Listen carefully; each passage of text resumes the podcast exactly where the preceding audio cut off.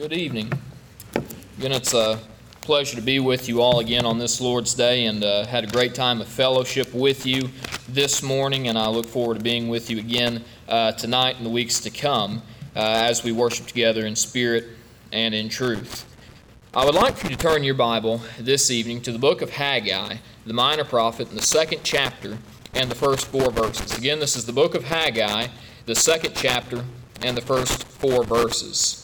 And in this passage of the minor prophet, we see Haggai writing to the children of Israel through the inspired pen in God's own words by saying that in the seventh month, on the 21st day of the month, the word of the Lord came by the hand of Haggai the prophet, uh, saying, Speak now to Zerubbabel, the son of Shealtiel, governor of Judah, and to Joshua, the son of Jehozadak, the high priest, and to all the remnant of the people and say, Who is left among you who saw this house in its former glory? How do you see it now? Is it not as nothing in your eyes? Yet now be strong, O Zerubbabel, declares the Lord. Be strong, O Joshua, son of Jehozadak, the high priest. Be strong, all you people of the land, declares the Lord. Work, for I am with you, declares the Lord of hosts. Now, the book uh, of Haggai, as it goes with most of the minor prophets, really all of them, and especially the major prophets, they deal largely in part with sin and the punishment sin. That's one of the things we were speaking of uh, earlier today in our class on Ezekiel, is the punishment that God had on the children of Israel through their paganism, their idolatry, uh, their fornication, and the long list of sins they partook in as they worshiped these false gods, uh, be it Baal or Molech or the such like. And so constantly punishing the children of Israel for their willful rebellion. And what we see is almost like what we see in the book of Joshua, a cycle of apostasy, where the children of Israel recognize God, they're living according to his law, and then they fall away. They go after the sins of their uh, ancestors, they go after the sins of those who are around them in their neighboring countries, and then because they fall away, God then destroys them. He then punishes them. He might send them away. He might cause them to die. And the such like, and because of that, Israel then repents and then they're righteous again. But now the time goes by, and then they fall away once again right the same sin their fathers took that caused their ultimate destruction. And we see this with the children of Israel in the history background of Haggai. And it's, it's essential for us to understand the background of especially the prophets for us to understand the exact sins uh, that the prophets are either condemning or the encouragement that they're trying to promote. And that is the uh, title for tonight's lesson is God's encouragement for discouraged servants.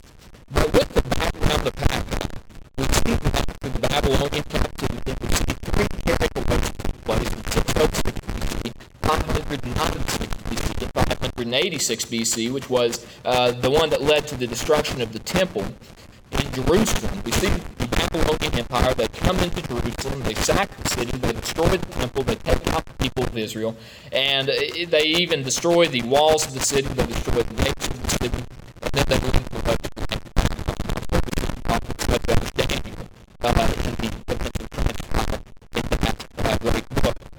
But in 559 BC, so in 586 was the final carrying away. Well, about 30 years later, in 559 BC, uh, Cyrus the Great of the Achaemenid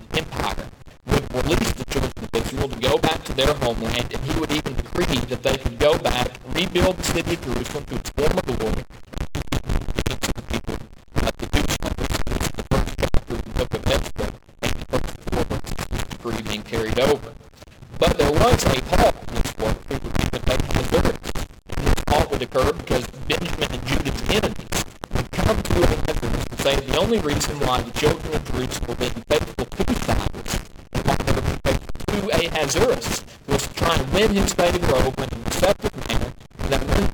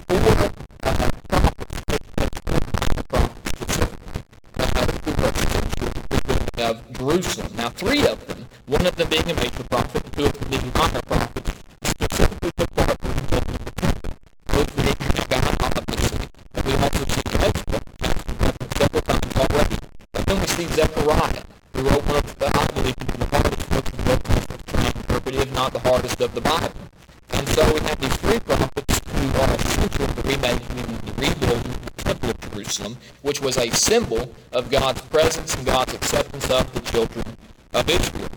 But there was Nehemiah also who was essential in the rebuilding of the walls of Jerusalem. And he has a great story that we see throughout the entire thing and throughout Sacred Writ as to how the people would carry a sword in one hand and a hammer in the other as they would rebuild the city. Uh, and it's a great defense and uh, illustration we can give as to how one is to treat the church. We're to build up the church, of God different illustrations that we can come from through these prophets and through the uh, examples of these prophets. But there was also two other characters that were seen in God's story that were fundamental in the rebuilding of Jerusalem directly in the temple. The would be Jehoshaphat, the high priest, or Joshua, the high priest, and then Zerubbabel, who was the son of Shealtiel, who was the governor of Judah. And these two would be great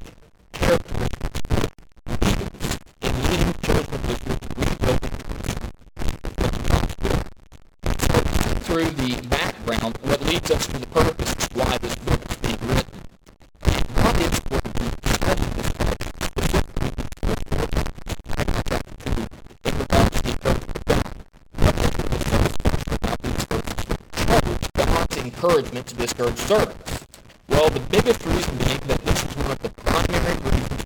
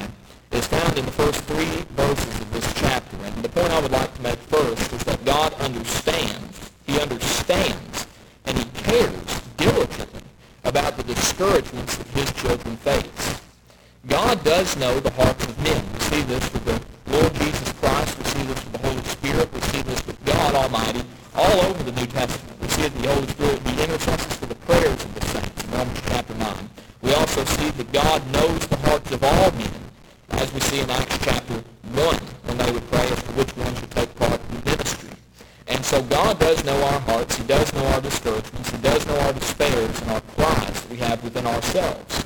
And because of this, it is important for us to understand that God cares about the discouragements that we go through.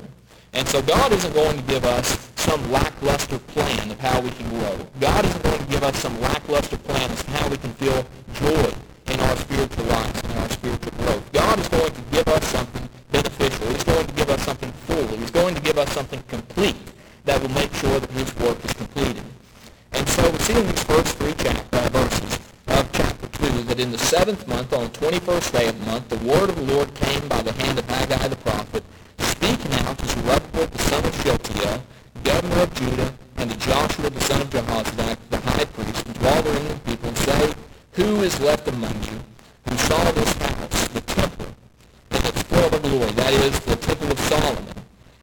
Who was the saw the temple of Solomon before it was destroyed? And how do you see it now?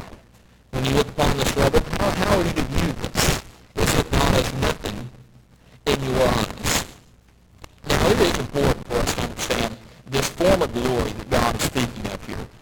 The, the absolute beauty that Solomon's temple represents to the Jewish nation, and even the Christians today in understanding how much God blesses each and every Christian who chooses to do his will.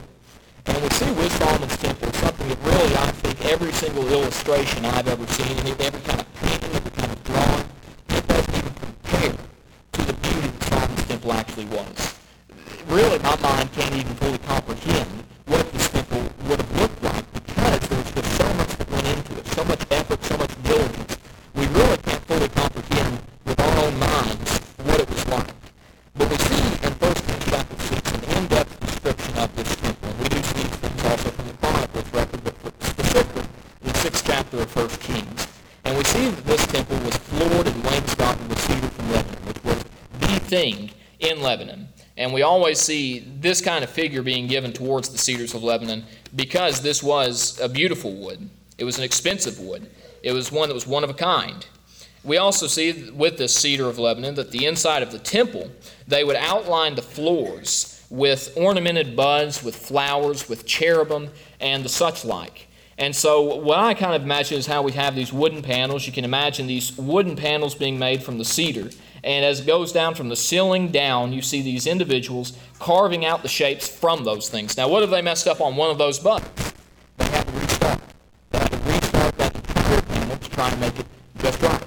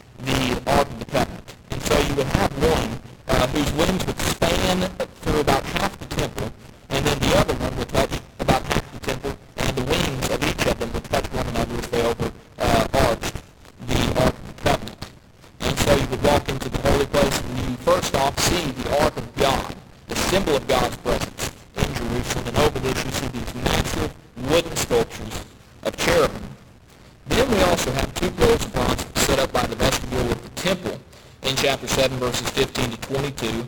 And they also had many different decorations that those contain uh, that are described in that record.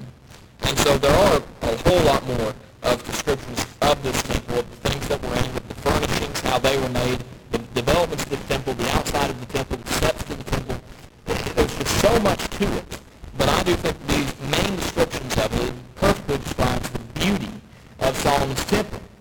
Well, whenever this temple was destroyed, the gold was stripped away. Uh, it was laid in rubble and ruins. The children of Israel come and they don't have the men, they don't have the means, they don't have the power they once had in the reign of Solomon. They don't even have half that. And as a matter of fact, we would see this is referred to, the children of Israel in this time, as being the remnant of the people in verse 2. And so they don't have the tools that Solomon had. And so when they build up the second temple, the temple of Haggai, the temple of Zechariah, the temple of all these different prophets that came together to make sure that this was going to be a success, it wasn't near as beautiful as that of Solomon's. Now, this was so disappointing to the children of Israel that those who were older, those who saw this former temple, the Temple of Solomon, in its own eyes, when they saw this in person, they saw its beauty, they saw the way it was built, its construction, its immaculate nature. We see these older men in Ezra chapter 3, 10 through 13, weeping, weeping as the foundation of the house of the Lord was laid. Whereas the younger ones who didn't see that glory, they were trying to cheer. And so you weren't able to discern the sound between the cheering and the sounding of the weeping as that event transpired. And so there was a great deal of dissatisfaction among the Jewish nation. And as we see, Zerubbabel, the one who Haggai is writing to in this letter, who's writing to in this book, in this prophecy, Zerubbabel was in this discouraged number of Jews. And Joshua the high priest and the remnant of the people, there were also others. Uh, but he would then say, Who is left among you who saw this house in former glory? And how do you see it now? Is it not as nothing in your eyes? And so you see these individuals, they see Israel in its former glory. They see it in its power that it once had when it was right with God. They see it in its full potential. And now they are nothing but a remnant. They're nothing but a uh, fraction of what they were before. And because of that, obviously, they become discouraged. And I do think there's a great application that can be made of this mentality to us.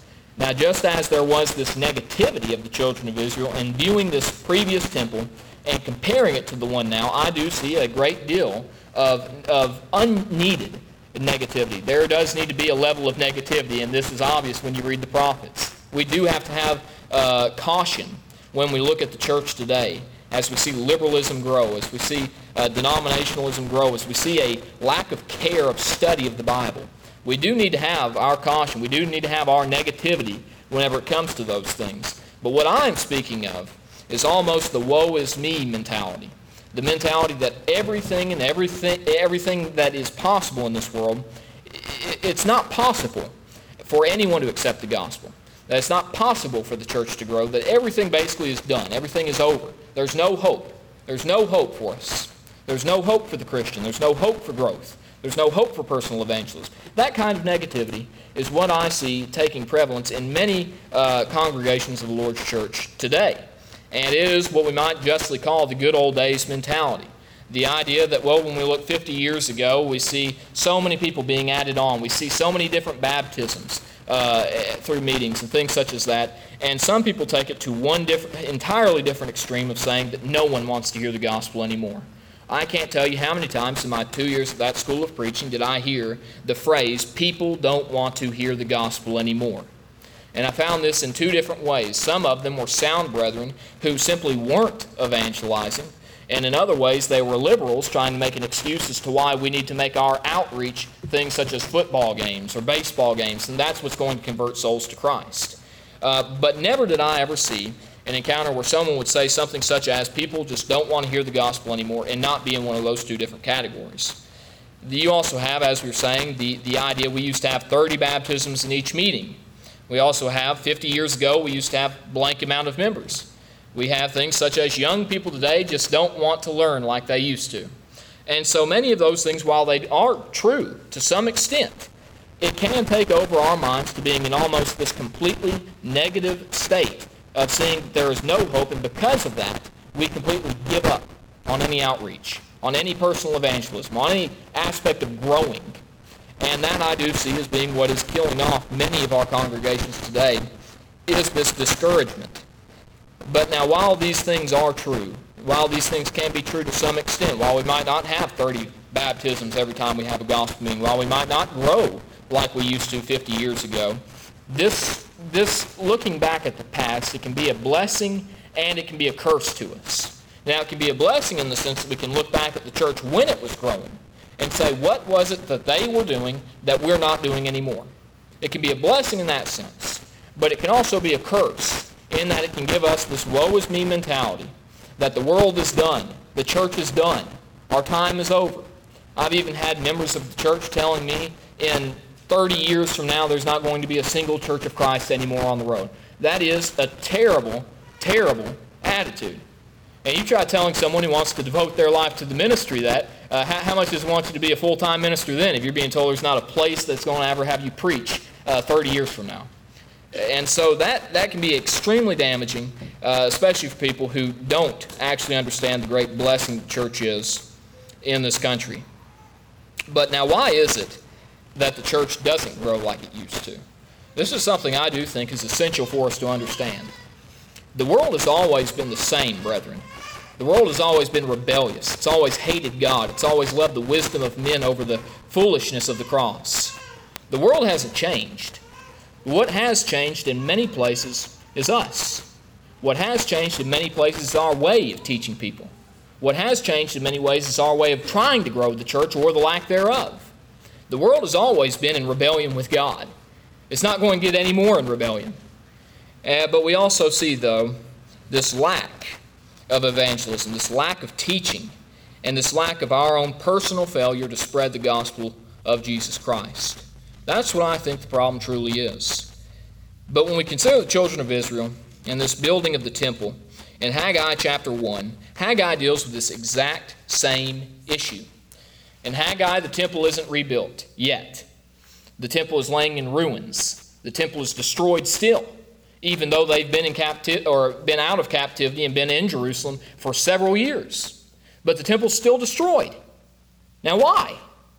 Why is the temple still destroyed when they've been there for years with the tools to do it? Well, in Haggai chapter 1, 3 through 11, he gives us the reason. And the reason wasn't with God. The reason wasn't with God's message. The reason wasn't with God's encouragement. The reason was with the children of Israel. It wasn't with the nations outside of them not allowing them to grow. The king's given them all the power that they needed to rebuild the temple. What changed wasn't the king, what changed was the people of God. And in chapter 1, verses 3 through 11, we see that then the word of the Lord came by the hand of Haggai the prophet, saying, Is it a time for you yourselves to dwell in your paneled houses, while this house, the temple, lies in ruins? Now, therefore, thus says the Lord of hosts, consider your ways. You have sown much and harvested little. You eat, but you never have enough. You drink, but you never have your fill. You clothe yourselves, but no one is warm, and he who earns wages does so to put them into a bag with holes. Thus says the Lord of hosts Consider your ways. Go up to the hills and bring wood and build the house, that I may take pleasure in it, and that I may be glorified, says the Lord. You looked for much, and behold, it came to little. And when you brought it home, it blew away. Why, declares the Lord of hosts? Because of my house that lies in ruins, while each of you busies himself with his own house. Therefore, the heavens above you have withheld the dew, and the earth has withheld its produce, and I have called for a drought on the land, and on the hills, on the grain, the new wine, the oil, on what the ground brings forth, on man and beast and on all their labors. Now, in verse 9, this is a clear reflection of the Lord's church today. Why, declares the Lord of hosts, did God make all of their progress vain? Because of my house that lies in ruins, while each one of you busies himself with his own house. Why does the church, why is the church in the state that it is in today? Because what we have today in the Lord's church is worldliness within it. We see so much within the Lord's church, within members of the Lord's church, a focusing on the physical aspects of this life and a complete disregard for the spiritual. Many times, whenever we look at things such as families, how is it that we raise our families? Well, many times people would tell their kids emphatically Make sure you have a good house. Make sure you get a good job. Make sure you marry a pretty girl. Make sure that you get a good uh, career going for you. Make sure you get in a good education. And we put all that emphasis as we raise up our children, but no emphasis on the Bible, no emphasis on church, no emphasis on their dedication to God. And so when we scratch our heads and wonder why is it that half of our youth are leaving the church when they get out of college and dedicating themselves fully to their jobs, it really shouldn't surprise us. That's what we've raised our children to believe is the meaning of life. To get a good job, to get a good career, to get a good house, to get a good car. Whereas the Bible studies, the personal devotionals, the raising up our children, bringing them up in the faith, goes to the back burner. We've risen our children to be worldly. And we come under this false presumption that we're raising them to be godly because we take them to church a couple hours of a week. And we expect the preacher, we expect youth ministers, we expect all these different things to completely shape their entire culture, whereas they're at home 99% of the time being fed physical, worldly garbage. And so it should be no surprise that over the last few decades, as a couple of generations have gone by with this raising up, that the world today, many members in it, that the Lord's church today is vastly worldly. And so our primary mission is the gospel of focusing on it, focusing on its truths. And as we see the church as it's in the shape today, we need to ask ourselves what was the reason the children of Israel were not building the temple? Well, God says it. The problem wasn't with the hammer, the problem wasn't with the nail, the problem was with the people. And likewise, today, when we hear things such as, no one wants to hear the gospel anymore, people have given up, people don't want to hear it anymore, and so we need to go to other things. The problem is not with the gospel, the gospel is the power of God to salvation, and when one doubts in the power the gospel has, one is doubting in the very power of God. One is doubting in his omniscience that he knew what would save the church. He knew what would grow the church. He knew what would develop a man to an eternal abode in heaven. The issue isn't with the gospel, but with the children of Israel, just as the problem wasn't with the hammer, with the church today, the problem isn't with the gospel. It's with those who are wielding the gospel, or those who know the gospel but choose not to wield it. And so many times we might face this discouragement, but the very fact of the matter is that we need to wake up when we see the church struggling and see what is it that we are doing that's not causing the church to grow. What is it that I am missing in my personal life of Christ in spreading his gospel? What is it that I am missing not what the world's missing. The world is without the gospel. The world doesn't love God. But what is it that I am doing to spread the love of God and to share it with others that they might love Him? And so, God, He does care about us. And because of this, we can see, very simply put, just as He encourages the children of Israel to begin building, He cared about the children of Israel. He didn't want the temple to lie in ruins as to how the, these foreign nations would look at the temple in rubble, in heaps, in smoke. It was a great insult to them because what it would do, it, it wasn't the physical temple that caused Israel to be powerful, but it was what, it was what the temple represented. The temple represented God's presence with the children of Israel. And when that temple was destroyed, those foreign heathen nations would look at it and say, Where is your God now? Where is he? You who say that you worship the one true God, where is your God now? The temple's been lying in ruins for decades. And so, as a personal insult to the children of Israel, this temple was lying in ruins, but they did nothing about it. And God didn't want them to be in that shape. He didn't want them to be in that state of discouragement, so He writes this book to teach them, to grow them, to develop them to see what it is that they need to do to make sure that they are restored to God and to their rightful place with Him. And so God encourages each and every one of us through this book that as we see the problems that do face the church today, what we need to do is put emphasis back on the book, on the gospel, become biblically centered, and not only just in the church, in the assembly but within our everyday lives. And as we encounter those who are without Christ, without hope in this present world, we spread it to them. And we have that Word of God as the man of God we see in Psalm chapter 1, always meditating on the law of the Lord. But the second point I would like for us to make is that God, He encourages the discouraged to persevere. God, He has encouraged us through His Word. He has encouraged us but by the very fact that He has given us the means to grow the church, to fix the problems in it. That's very encouraging that God has given us all the materials that we need to make sure His will is accomplished. But He doesn't just leave it there, but He gives us words of encouragement so that we might push through as we choose to build, as we choose to restore, as we choose to save. And we see in the very first part of this verse, and he says it several times, but to be strong. He says this to Zerubbabel, he says it to Joshua, and he says it to all the people of Israel to be strong. The world today is in full opposition to the gospel of Jesus Christ.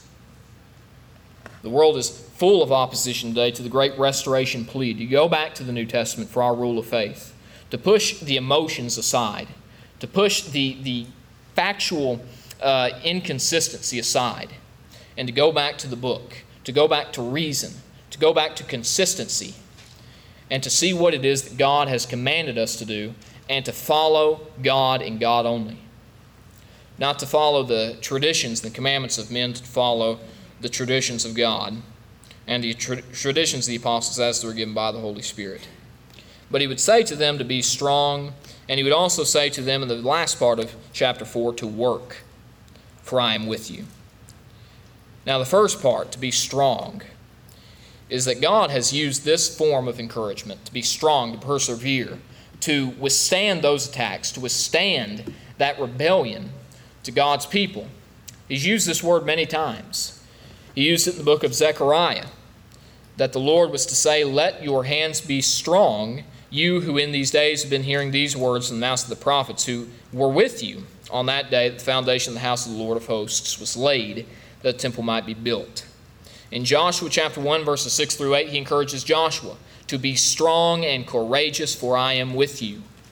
He tells Paul in 1 Corinthians chapter 16, verse 13, this is an instruction that Paul would give to the church at Corinth to be watchful, stand firm in the faith, act like men, and be strong. And then Paul encourages the Ephesians in Ephesians chapter 6, verses 10 through 13, to be strong in the Lord and the strength of his might, and then to put on the whole armor of God that you may withstand the wiles of the devil. To shield yourself with the, with the shield of faith, with the breastplate of truth, to follow after the things that are God's and not the things that are men's, to overcome the spiritual warfare that's ahead of us, and to persist in the ways of God. And he would also encourage Timothy, the young minister, to be strong and to be strengthened by the grace that is in Christ Jesus.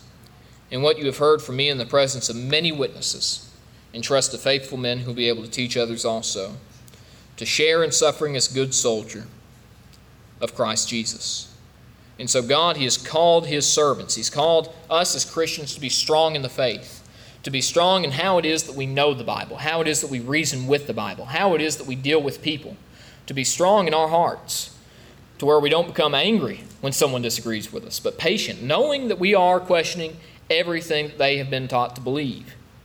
And this is one thing I truly uh, was a was a burden to me many times in door knocking campaigns and the such like. Was many people would see door knocking as a way of knocking on the door. The first thing they bring up is baptism, and if you're not a member of the church, you're going to hell. And if they say those two things, the person is just going to throw away everything they've been taught for the last 50 years and follow us. No verses of Scripture, no arguments, no love.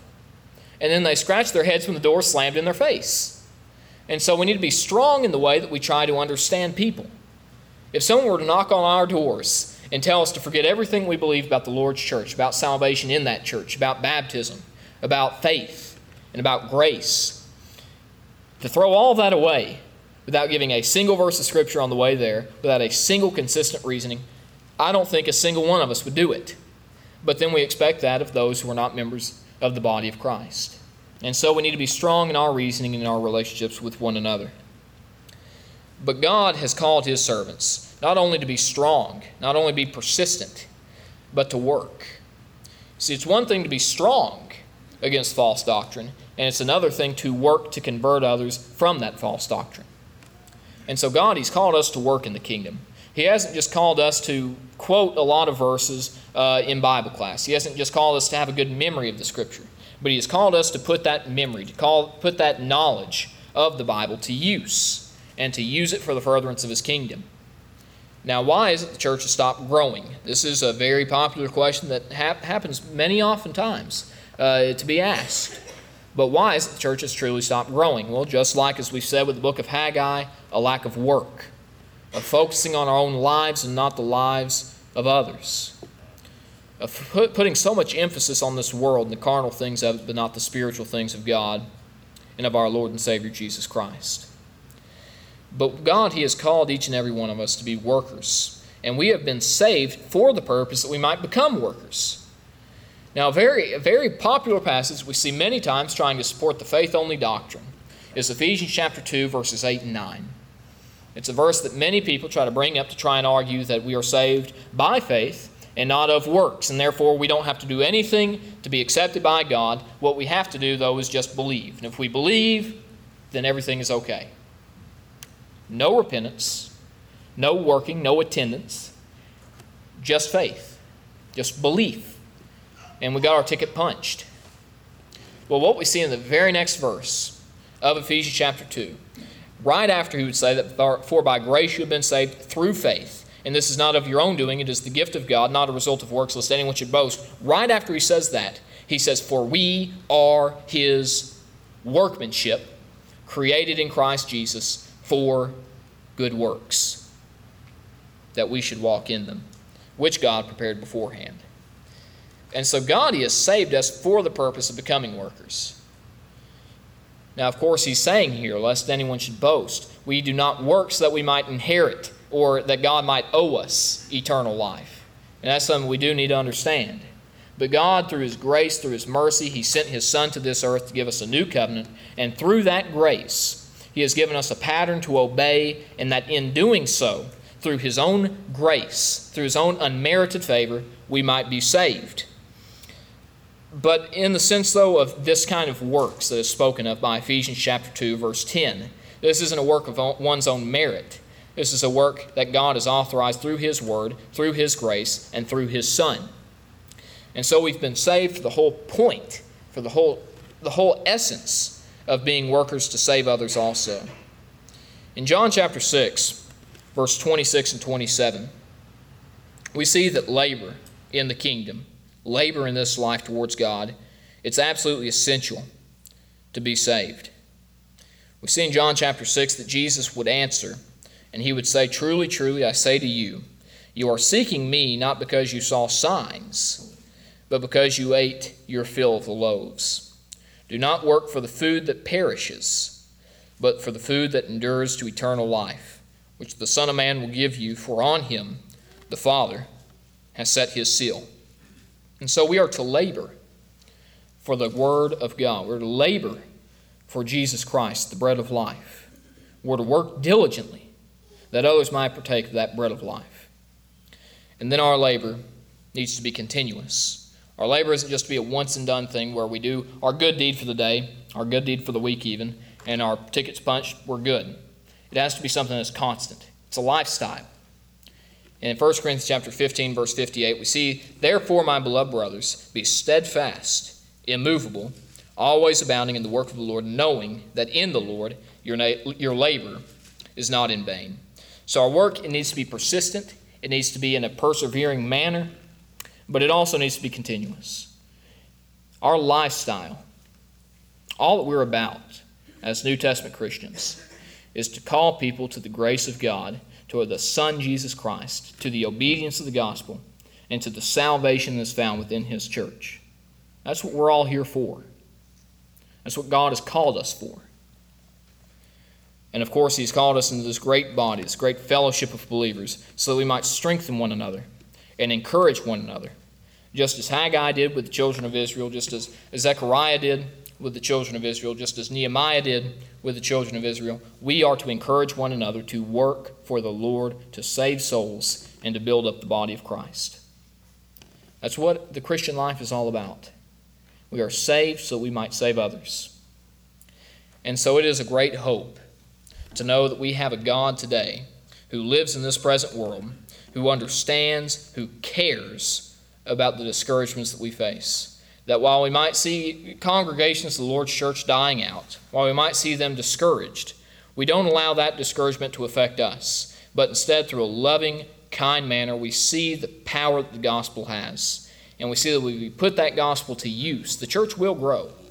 And that if we put common reason to use, the church will grow. And that in doing so, God has given us a great word of hope. And He showed for us that He's cared for His servants throughout all history, and He will do so throughout the ages. Now, have you been weighed down with discouragements as great that we as brothers and sisters can help you in regards to the church? Have you been discouraged in your own personal life for the church? Or have you been per, uh, discouraged by the church in general? Well, there are things that we need to do uh, to help one another and build one another up. And one of the greatest things is we are to bear one another's burdens and fulfill the law of Christ. And we simply can't bear one another's burdens if we don't know those burdens in the first place. We can't help and encourage one another when we know that we are not uh, discouraged. And so we have to know those things. And so uh, we have this time to make those things right with one another. But also, if you haven't been strong in your own Christian life, if you haven't been faithful to God through the spreading of His gospel, God has given you a way uh, to forgive you of that. He has given you the option of repentance and prayer, the second law of pardon we see in Acts chapter 8, verse 22. Now, maybe it is that you're not a member of this great body of believers, the church of the living God, of the church of the Son of God, and you want to know how it is that you can become a member of that great institution. Well, we see that it is essential to be in. As in Ephesians chapter 5, verse 23, we see that salvation is in the church, that Christ is the Savior of the body. And if one is not a member of that body, they do not have Jesus Christ as their Savior. And so salvation is in the church and is absolutely essential in order for one to be saved. Well, one becomes a member of the church by hearing the Word of God, Romans chapter 10 and verse 17. Through that hearing of the Word of God, uh, one then believes that Jesus Christ is the Son of God, that He came onto this earth to die for our sins, that He is God in the flesh, that He established His new covenant through that death. Hebrews chapter 9 and verse 15. And as he established that new covenant, he has then given us the plea to repent of our sins, Matthew chapter 10, verse 33, and that through repenting of those sins, turning away from them to follow after the ways of God, we then confess him as our Lord and Savior. And through that great confession, we are then baptized into the name of Jesus Christ for the remission of our sins, Acts chapter 8, or 2, verse 38, so that our sins might be washed away, Acts chapter 22 and verse 16. Now we see in Acts chapter 2 and verse 47 the Lord will add to the church daily those who will be saved, those who will be immersed in the watery grave of baptism for the remission of their sins, putting away to death that sinful man with its sinful passions, and being raised to walk as a new creature in the newness of life, having the eternal hope of heaven above. Of course, it doesn't end there, though. You become a member of the church at that point, but you also must be a faithful member of that church. And so, of course, if you seek to become a Christian, count the cost. Do what needs to be done, as this might be the last opportunity that you have to make your life right with God. If anyone has any need, come now as together we stand and as we sing.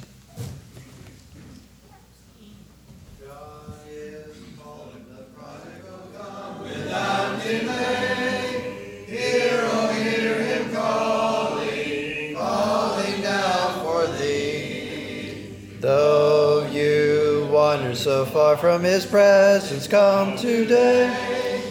Hear his loving voice calling still.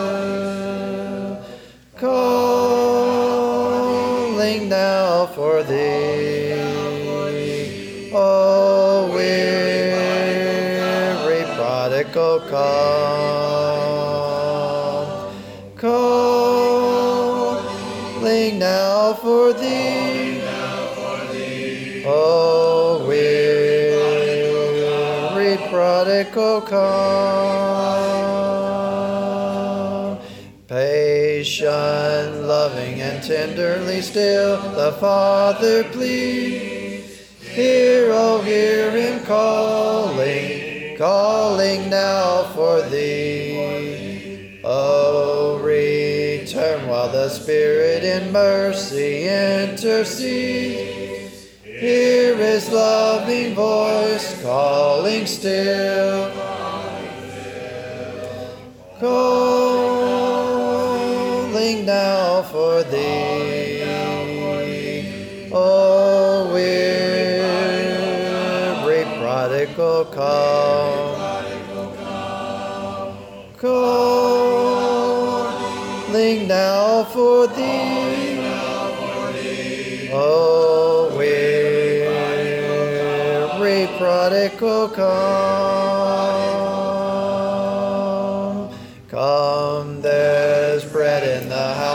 Thy Father, and to spare. Hear, oh, hear him calling, calling now for thee. Lo, the table is spread, and the feast is waiting there. Hear his loving voice calling still. Calling now for thee.